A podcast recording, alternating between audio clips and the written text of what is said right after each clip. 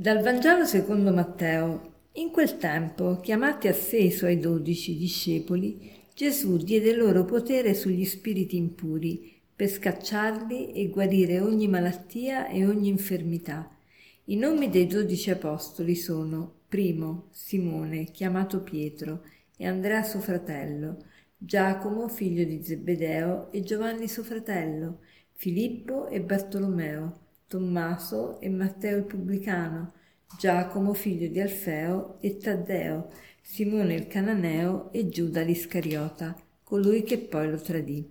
Questi sono i dodici che Gesù inviò ordinando loro non andate fra i pagani e non entrate nelle città dei Samaritani, rivolgetevi piuttosto alle pecore perdute della casa di Israele Strada facendo, predicate, dicendo che il regno dei cieli è vicino.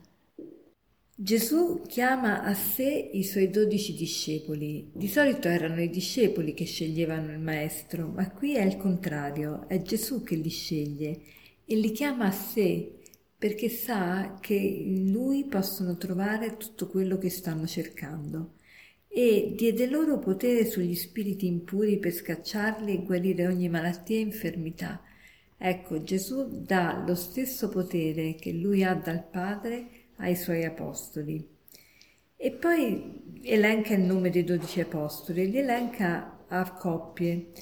E, e, per primo mette sempre Simone, primo Simone, lo sottolinea proprio, primo Simone, perché Simone è quello che deve guidare la Chiesa, deve guidare gli altri apostoli.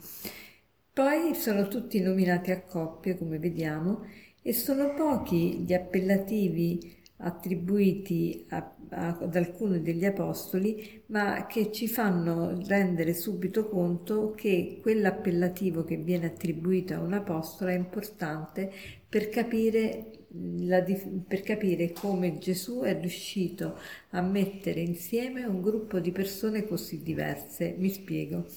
Qui si, si dice eh, Filippo, Tommaso e Matteo il pubblicano. Matteo è, è citato come il pubblicano e poi Simone è giudicato come il cananeo. Allora, dire che Matteo è pubblicano è dire che Matteo collabora con i romani.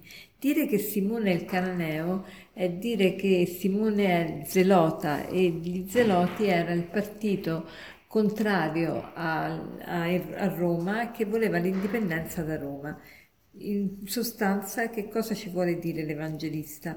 L'Evangelista ci fa capire che questi apostoli erano diversi l'uno dagli altri, diverso per cultura, diverse per origine, diverse per tendenze politiche, diverse per ceto, socia- ceto sociale, eppure Gesù è riuscito a metterli insieme, è riuscito a fare un collegio degli apostoli.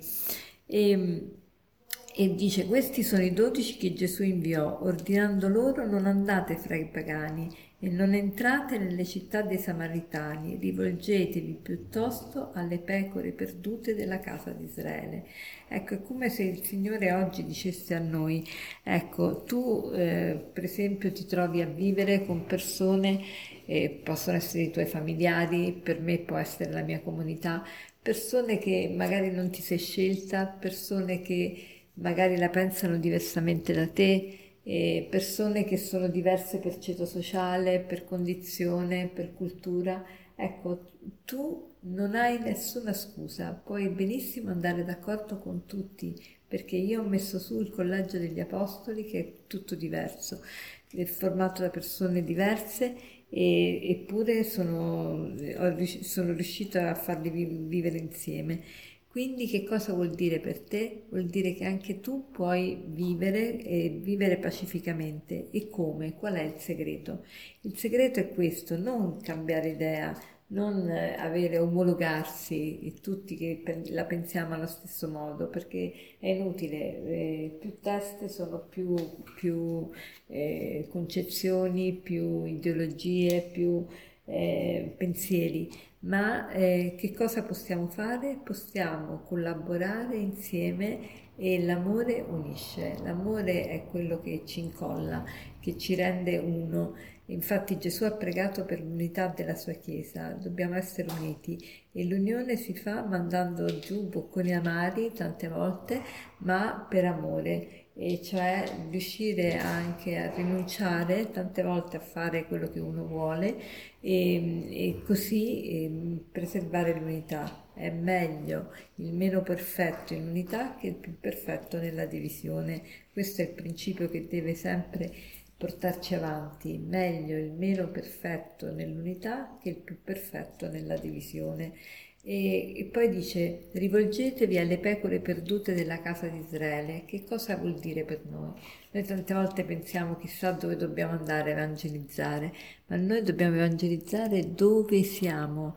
Dove siamo? Le pecore perdute della casa di Israele sono il mio vicino di casa, sono eh, la, la, mia sorella, sono eh, il mio cugino che non sento da tanto tempo, o le persone che che mi stanno vicino e che però sono persone, pecore perdute della casa di Israele, cioè persone che purtroppo non, non sono eh, ancora eh, tanto amiche del Signore, almeno esternamente non lo sembrano. E, e per concludere vorrei citarvi di nuovo la, l'aforisma che è di Chiara Lubi meglio il meno perfetto in unità che il più perfetto nella divisione, meglio il meno perfetto nell'unità che il più perfetto nella divisione. Buona giornata.